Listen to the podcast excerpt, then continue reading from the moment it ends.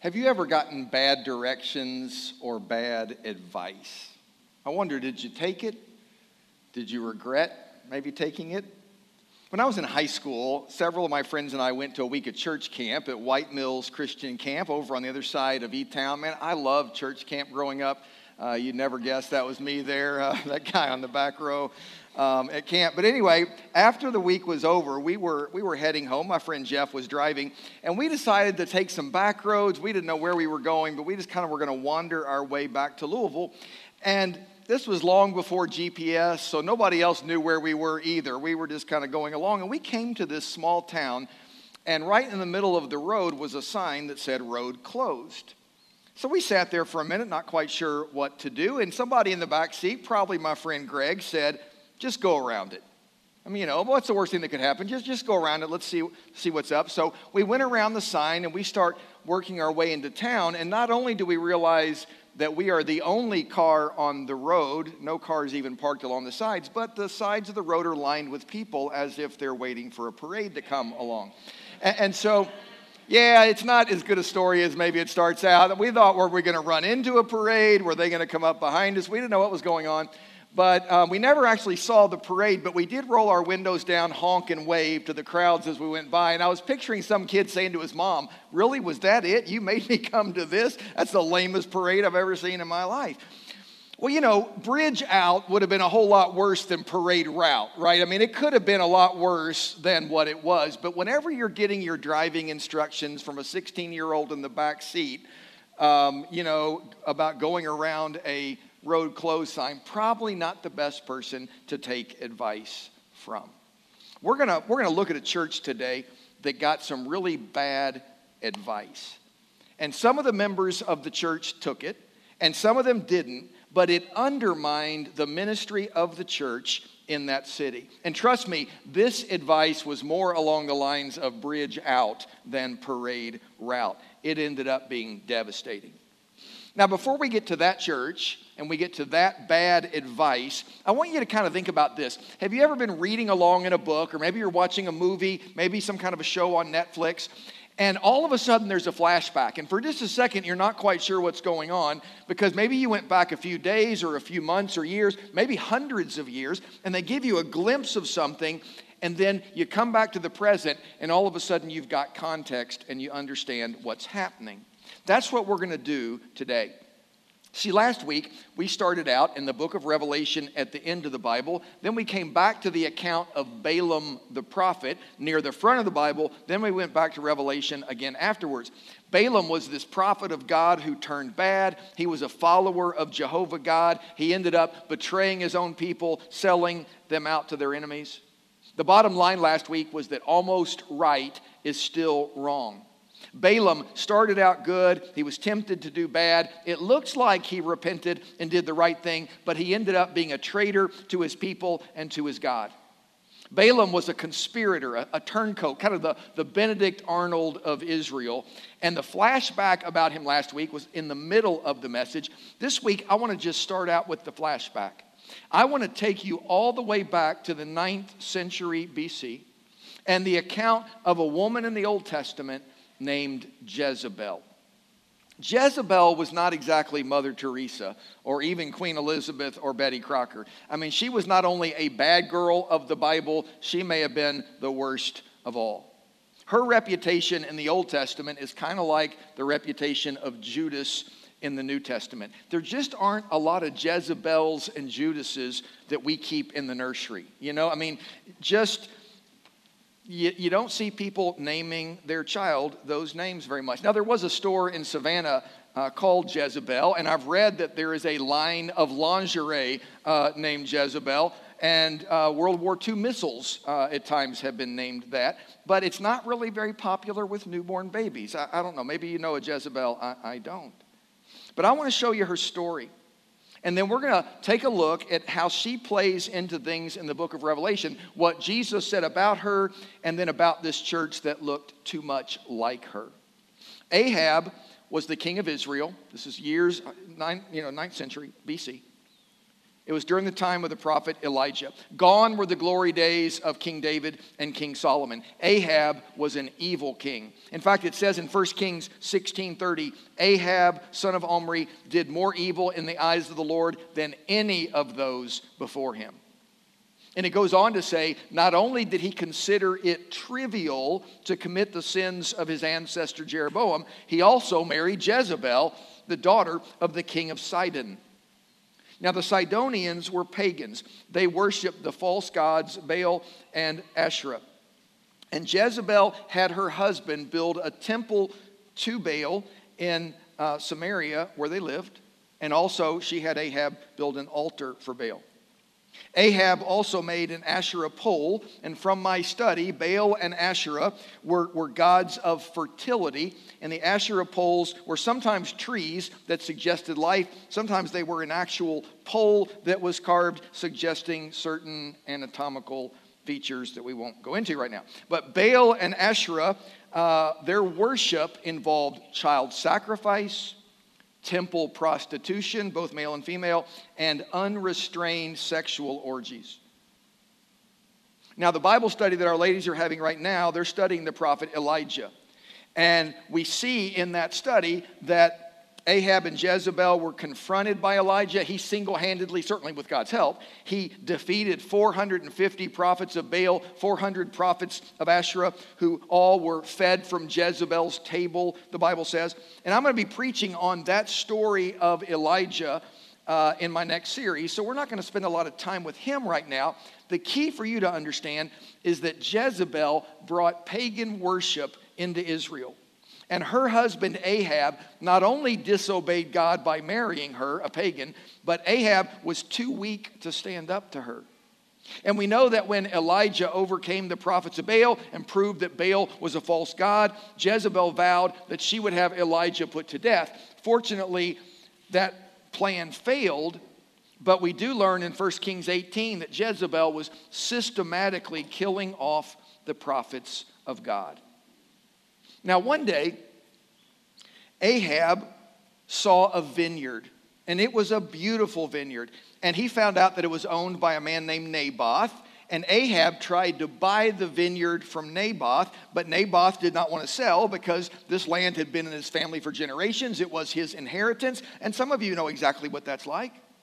Well, Ahab went home sulking because it wasn't enough to be king, it wasn't enough to live in a palace, it wasn't enough to have all the land he could ever need. He wanted that vineyard. And Jezebel saw him sulking. She asked him what was wrong, and he told her all about the vineyard that he couldn't have. And of course, she said, Do you want a little cheese with that wine? Actually, that's not what she said. She said in 1 Kings 21 7, Is this how you act as king of Israel? Get up and eat, cheer up, I'll get you the vineyard. And she did. She hired a couple of corrupt men to testify that they overheard Naboth cursing God and cursing the king. And then she forged her husband Ahab's name to a decree that said Naboth must be taken outside the city gate and stoned to death. And that's what happened. And so Ahab got his vineyard. Happy Valentine's Day. Well, as you can imagine, God's furious. He's furious with Ahab and Jezebel for the, the idolatry and for the murder of his prophets, and now this deception that has ruined Naboth's life and his legacy. So God sends Elijah to pronounce judgment on Ahab and Jezebel. And in 1 Kings 21, Elijah confronts the king and queen. He says to Ahab in verse 19, This is what the Lord says In the place where dogs licked up Naboth's blood, dogs will lick up your blood. Yes, you, yours. And then to Jezebel, he said in verse 23, the Lord says, Dogs will devour Jezebel by the wall of Jezreel. Now, in case you're tempted to feel sorry for Ahab and Jezebel for this terrible prophecy about them, this is what it says in verse 25 of that chapter. There was never a man like Ahab who sold himself to do evil in the eyes of the Lord, urged on by Jezebel, his wife. He behaved in the vilest manner by going after idols like the Amorites the Lord drove out before Israel. And so the prophecy was made. It wasn't much later that Ahab was in battle, an arrow pierced his armor. He sat bleeding for hours in his chariot. And after he died and the servants washed out the chariot, it says the blood spilled out onto the ground and dogs came and licked it up, just as Elijah had foretold. Now, Jezebel's demise was even more intense. When other kings came along after Ahab was gone, Jezebel stayed in the picture. She's encouraging idolatry and witchcraft, we learn in 2 Kings. And, and, and God had a new king anointed, Jehu, and, and he came to the town of Jezreel looking for Jezebel. And this is the last confrontation. Her time is up. She saw him coming. She knows that this is the end because of the prophecy. So she puts makeup on, she fixes her hair, she sits in the window, kind of arrogantly looking out at down below this man of, uh, of God, the king, uh, coming. And when Jehu arrives, she insults him to his face. And he looks up at the window and calls out, Who's on my side? And her closest servants look out the window and basically say, We are. And he said, Throw her down. And they threw her down. And man, the Bible is graphic and clear. She hit the ground, horses trampled her, dogs came and devoured her flesh. And God's prophecy came true. Israel's most evil queen was silenced. Who says the Bible's boring? I'm telling you, man, this is, a, this is an intense story. Now, we're going to take a look at why that fits in with Revelation in just a second. But there's a couple of things I want to mention before we, we go to the end of the Bible in that last book. Jezebel, the queen, and Baal, the, the pagan god. I was studying about Jezebel this week. I came across an article online from U.S. News and World Report 10 or 15 years ago. The article was called Jezebel was a killer and prostitute, but she had her good side. And so that, of course, kind of caught my attention, so I read the article. Here's some quotes from the article. To modern feminist authors, Jezebel is one of the most intriguing women in the Bible a blood-stained yet strong-willed, politically astute, and courageous woman. There's a, it quotes a, a quote Bible scholar, I'm not sure who decides that's what she is, named Janet Gaines, the University of New Mexico. She wrote this about Jezebel. She said, Jezebel became a convenient scapegoat for misogynistic biblical writers who tagged her as the primary force behind Israel's apostasy. She has been denounced as a murderer, prostitute, and enemy of God, yet there is much to admire in this ancient queen. She went on to say, about Jezebel bringing Baal and Asherah worship to Israel, perhaps Jezebel optimistically believed she could encourage religious tolerance in Israel. Perhaps she saw herself as an ambassador who could help unite the two lands and bring about cultural pluralism, regional peace, and economic prosperity. What spurred Jezebel to action is unknown and unknowable. Oh, but the motives of the biblical writer come through plainly in the text. Jezebel was a bold and impious interloper who had to be stopped. Even so, this author says she remained loyal to her religious upbringing and was determined to maintain her cultural identity. I don't know why I'm surprised that somebody would come along, call themselves a Bible scholar, and make Jezebel the heroine instead of the villain in the story. Why is it so wrong to celebrate the strength and dignity of women in the Bible like Sarah, Deborah, Abigail, Jael, Mary, Mary Magdalene, Mary and Martha, Priscilla, Tryphena, and Tryphosa. We could go on and on, right? Uh, uh, why do we have to try to make Jezebel, who was clearly an enemy of God and a very evil person, into the heroine? Now, look, I, I get it. It was a male dominated culture when the Bible was written. I, I admit that's true. But man, heroines of faith in Scripture are detailed with great clarity, and the villains are recorded in living color, color as well. We don't have to turn the heroines into the villains, or the villains into the heroines. We, we don't need to, to try to rewrite the history like that. And yet, I'm not surprised that somebody has, has done that.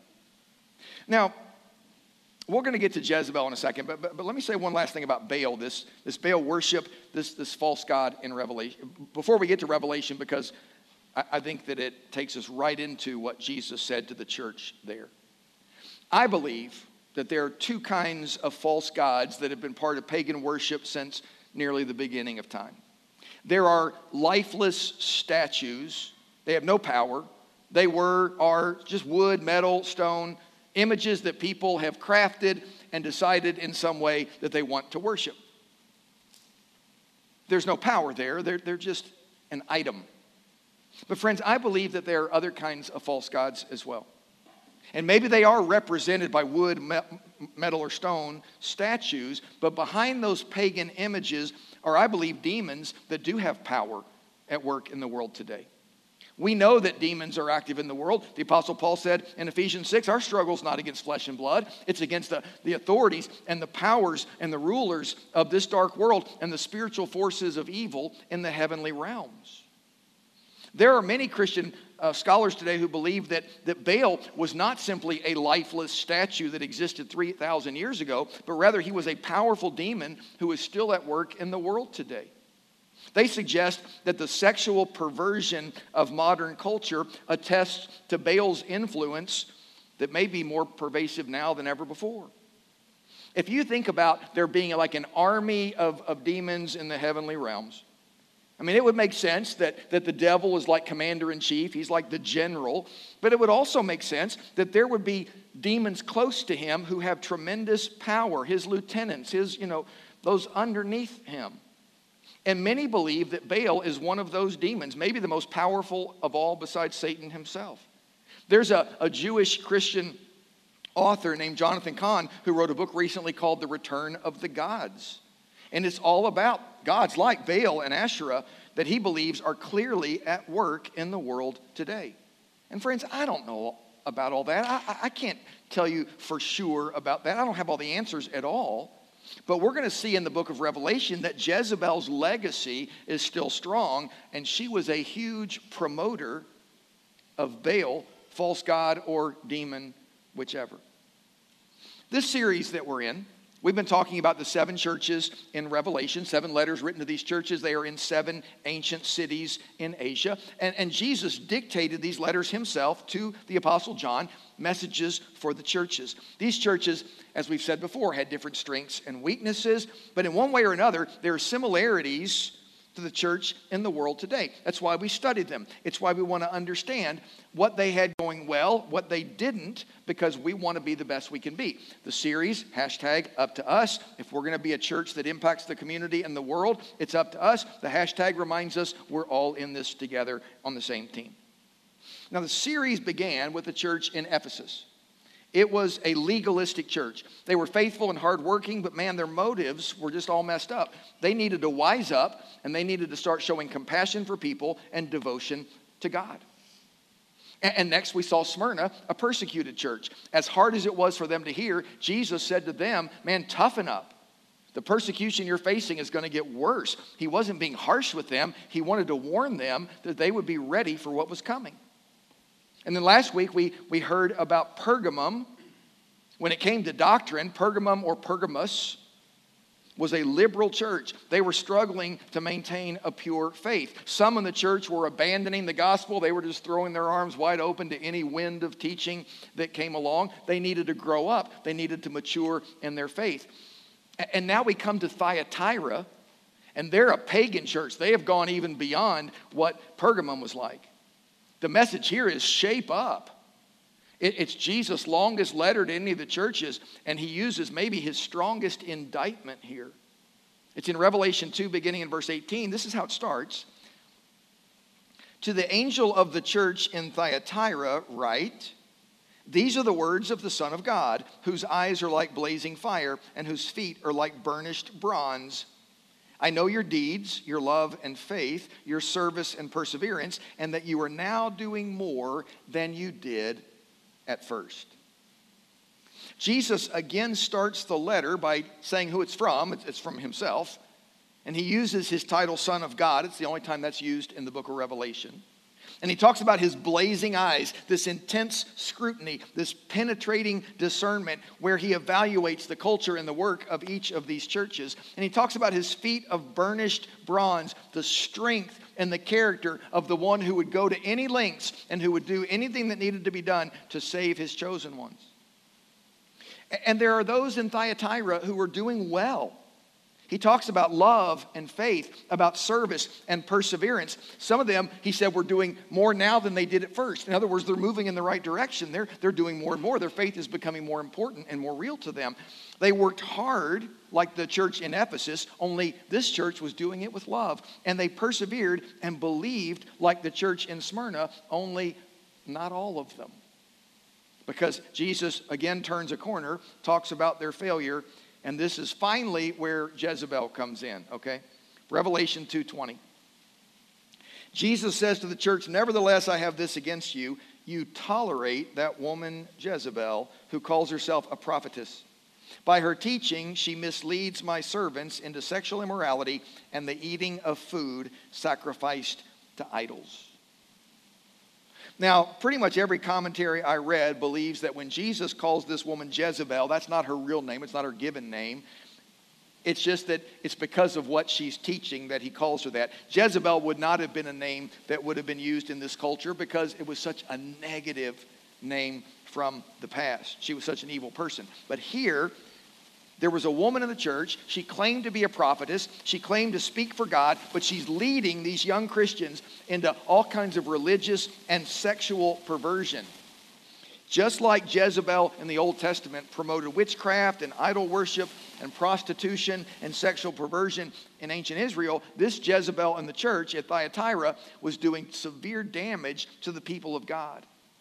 I mean, you think about how easy it would have been in the early days of the church for false teaching to work its way in. I mean, the complete Word of God is readily available to us in the United States today in the Bible, and churches all over the country are still being inundated with false teaching. Imagine in the first century when this, this church just exploded out of nowhere, it seemed like, and all these people are claiming authority, and people are saying, oh, here's the gospel, and oh, here's really what God meant. And all this false teaching is swirling around. So, Paul and Peter and John, they're writing these letters to the church to try to straighten out the mess and keep people clued into the true gospel.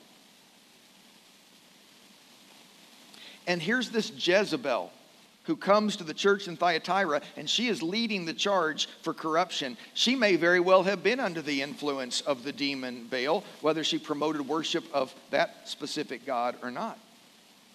And here's Jesus, always full of grace, who gives her every opportunity to change her ways. Verse 21 I've given her time to repent of her immorality, but she is unwilling. In fact, he's so angry with her, twisting the truth and perverting the gospel, that he uses some of his harshest language that he uses anywhere in the Bible. In verse 22, he says, I will cast her on a bed of suffering. I will make those who commit adultery with her suffer intensely unless they repent of her ways. I will strike her children dead. Then all the churches will know that I am he who searches hearts and minds, and I will repay each of you according to your deeds. It's like, man, Jesus is not fooling around false teaching and sexual sin, especially when others are led astray, invite his wrath. Now, there's one clarification that's really important for me to make and you to understand before we go on. When Jesus says he's going to strike her children dead, he's not talking about killing her offspring, striking her little boys and girls because of mama's sin. He's referring to those who are following in her ways. It's like her spiritual children who have embraced her lifestyle and her sin. He's saying they are going to be severely punished. But not everyone in Thyatira was deceived by Jezebel. In verse 24, Jesus says, Now I say to the rest of you in Thyatira, to you who do not hold to her teaching and have not learned Satan's so called deep secrets, I will not impose any other burden on you, only hold on to what you have until I come. Apparently, Jezebel was teaching some kind of secret wisdom, some kind of deep mysteries, special knowledge that she claimed was revelation from God, but really it was satanic in origin. And, Jesus says, Not everyone in the church has followed her teaching. He said, To those of you who have not, I'm not even going to put any more responsibility on you. I just want you to hold on tight. I want you to refuse to believe what she says, and I want you to stay faithful till I come back. And then verse 26 To him who overcomes, and does my will to the end, I will give authority over the nations. And then he's quoting from Psalm 2 He will rule them with an iron scepter, he will dash them to pieces like pottery. And then Jesus again, just as I have received this authority from my Father, I will give it. I will give him the morning star, this one who overcomes. He who has an ear, let him hear what the Spirit says to the churches. Just quickly, what was happening in Psalm 2 is that God's foretelling that the nations are going to rage against his anointed one, his son, he calls him, the one that's been promised, Messiah, the Savior, the, the, the Christ. God's going to give the anointed one authority over the nations. He will rule with an iron scepter. And then basically, Jesus says, Hey, I'm going to share my authority with those of you who overcome. I, am going to invite you along with me to rule those of you who've been so persecuted and so downtrodden. And then he promises the morning star. And it's very clear in Revelation 22 16, he's the, the morning star. He's the bright morning star, in fact. He says, I'm not only going to share my authority with you, I'm going to share myself with you if you persevere and overcome. So much stuff here. Thyatira was a church on the edge of disaster. Some people were holding firm, but many of them had fallen prey to this false prophet, this Jezebel, wolf in sheep's clothing. She was leading them into worship of idols and sexual perversion. And so I've been asking myself all week okay, so what's the takeaway for us in all of this information? And I want to give you the same warning that Jesus gave the church and it's a warning about, of all things, idolatry. And you're like, finally, one I don't have to worry about. I'm so glad in the Ten Commandments he said, Don't bow down to any graven images, because I'm terrible about that honor your father and mother one. And man, that whole thing about don't lie and don't steal and don't covet your neighbor's stuff, I've, I've blown all those, but at least I've never bowed down and worshiped a statue. I'm okay. Friends, I'll be honest with you. I think idolatry might be the most pervasive and insidious problem that we have today. Stay with me, I'm almost done. To worship is to attach highest value to something. Worship is not what we do when we come here and sit down. Worship is not what we do when we stand up and sing. It's part of it, but worship is to attach highest value to something. What that means is whatever you value the most is what you worship. Mm. Whatever you value the most is what you worship. There are times in our lives when we have all worshiped idols. Sometimes it's money. Sometimes it's sex or sexual attraction. Sometimes it's your job, maybe a boyfriend or girlfriend. Maybe it's your kids or your grandkids. Maybe it's your favorite hobby or your favorite sports team. It's why I think this warning about Jezebel and making sure that we don't indulge in her ways, this worship of idols, is such a profound warning for us today. Whenever we put anything ahead of God in our lives, we are worshiping that thing as an idol. I mean, this is no joke. When we put anything ahead of God in our list of priorities, we're worshiping an idol. Some of you know the name Tim Keller. He's a pastor and an author. This is what he said about idols. L- listen, this is, this is really interesting. Idols cannot simply be removed, he said, they must be replaced. If you only try to uproot an idol, it'll grow back. But they can be supplanted, he says, by what? By God Himself. Now, by God, we don't mean just a general belief in God's existence. Most people have that, and yet their souls are riddled with idols. What we need is a living encounter with God. I love this idea that you can't just remove an idol, you have to replace it. I mean, think about the truth of that in your own life. Have you ever tried to break a habit and it seemed like another habit just slid right in? It's like you quit smoking and you started overeating. Or, or maybe you got off the pills and you turned to cigarettes. Or you, I, young woman in our family got over anorexia and so she started cutting herself. Sometimes people want to overcome sexual promiscuity and all of a sudden they've gotten ensnared in pornography instead. An idol is anything that we place highest value on. And we can fall victim to the ways of Jezebel by putting anything ahead of God in our lives. And you can't just remove the idol. What that does is it creates an empty space and something's going to fill it. If you take something out of first place, number two is going to move up. it's just the nature of things. So we have to replace the idol with the Lord Jesus, the one who wields the scepter, the one who shines like the morning star. Friends, the bottom line today is you can't simply remove an idol, you have to replace it. You can't simply remove it, you have to replace it. Let that sink in in your life and then be honest with yourself. What would be an idol in your life if you let it? Maybe it's a sinful thing and it needs to be gone. Maybe it's a good thing that you've just made too important. You can't just take it out of first place and move it down the list. You got to put the right thing in the first spot.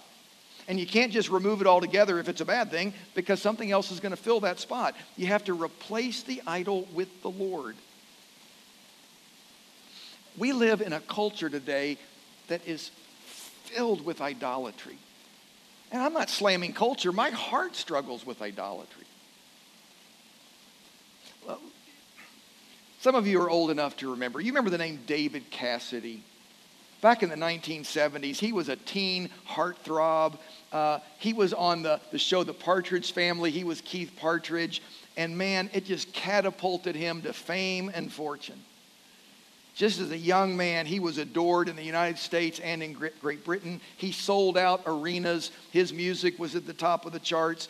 And you, from the outside looking in, man, he had the world at his feet. He had everything in the world going for him.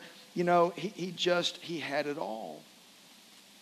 But his lifestyle of kind of the party life and sexual indulgence and alcohol abuse just destroyed him. He died back in 2017 and he was a broken man. And his, his daughter said that his last words were so much wasted time. So much wasted time. At the end of his life, looking back, he just wasted his life. We are in a culture that is consumed with idolatry. We have hearts that are prone to idolatry. And so we, we have to not just remove the idol, we have to replace it so that we can put God where he belongs and life starts to make sense. Let's pray. Father, we, well, we just covered so much today and maybe head spinning a little bit. And it's just a reminder, I think, of how full and rich your word is and how it, it, it just all ties together. That we have a desperate need, that you met it through Jesus, and that we need him more than anything. God, help us to not just take out what doesn't belong or maybe kind of move down the list of priorities, those important things that can't be number one. We want to do more than that. We want to put Jesus where he belongs so that we can have lives that are balanced, that are healthy, and that are God honoring. God, would you help us because we really struggle here? I know I do. We need you. And we thank you, just as you've said in this text today, that you give us time to repent because you want us to be on your side. Thank you, Jesus, for your sacrifice, for your grace. It's in your name we pray. Amen.